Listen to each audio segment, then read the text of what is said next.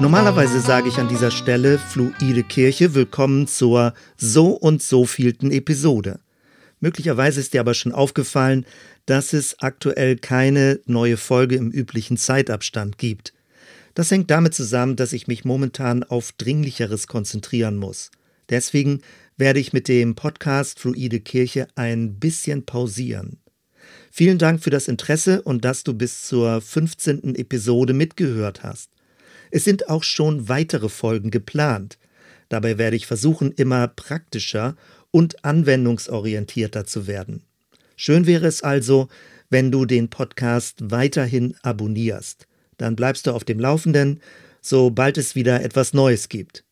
Der andere Podcast Bibelkunde Neues Testament wird ungehindert weiterlaufen. An dieser Stelle weise ich auch nochmal auf die schon abgeschlossenen Themenreihen hin, falls du Interesse hast. Die eine heißt Radikale Reformation. Sie beschäftigt sich mit dem linken Flügel der Reformationszeit.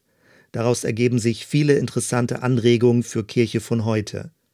Und der zweite heißt Drei Gesichter des Evangeliums. Dort beschäftige ich mich mit der sich wandelnden Gestalt der guten Nachricht von Jesus und welche Form sie in Schuld, Angst oder Schamkulturen annimmt. Soweit erstmal.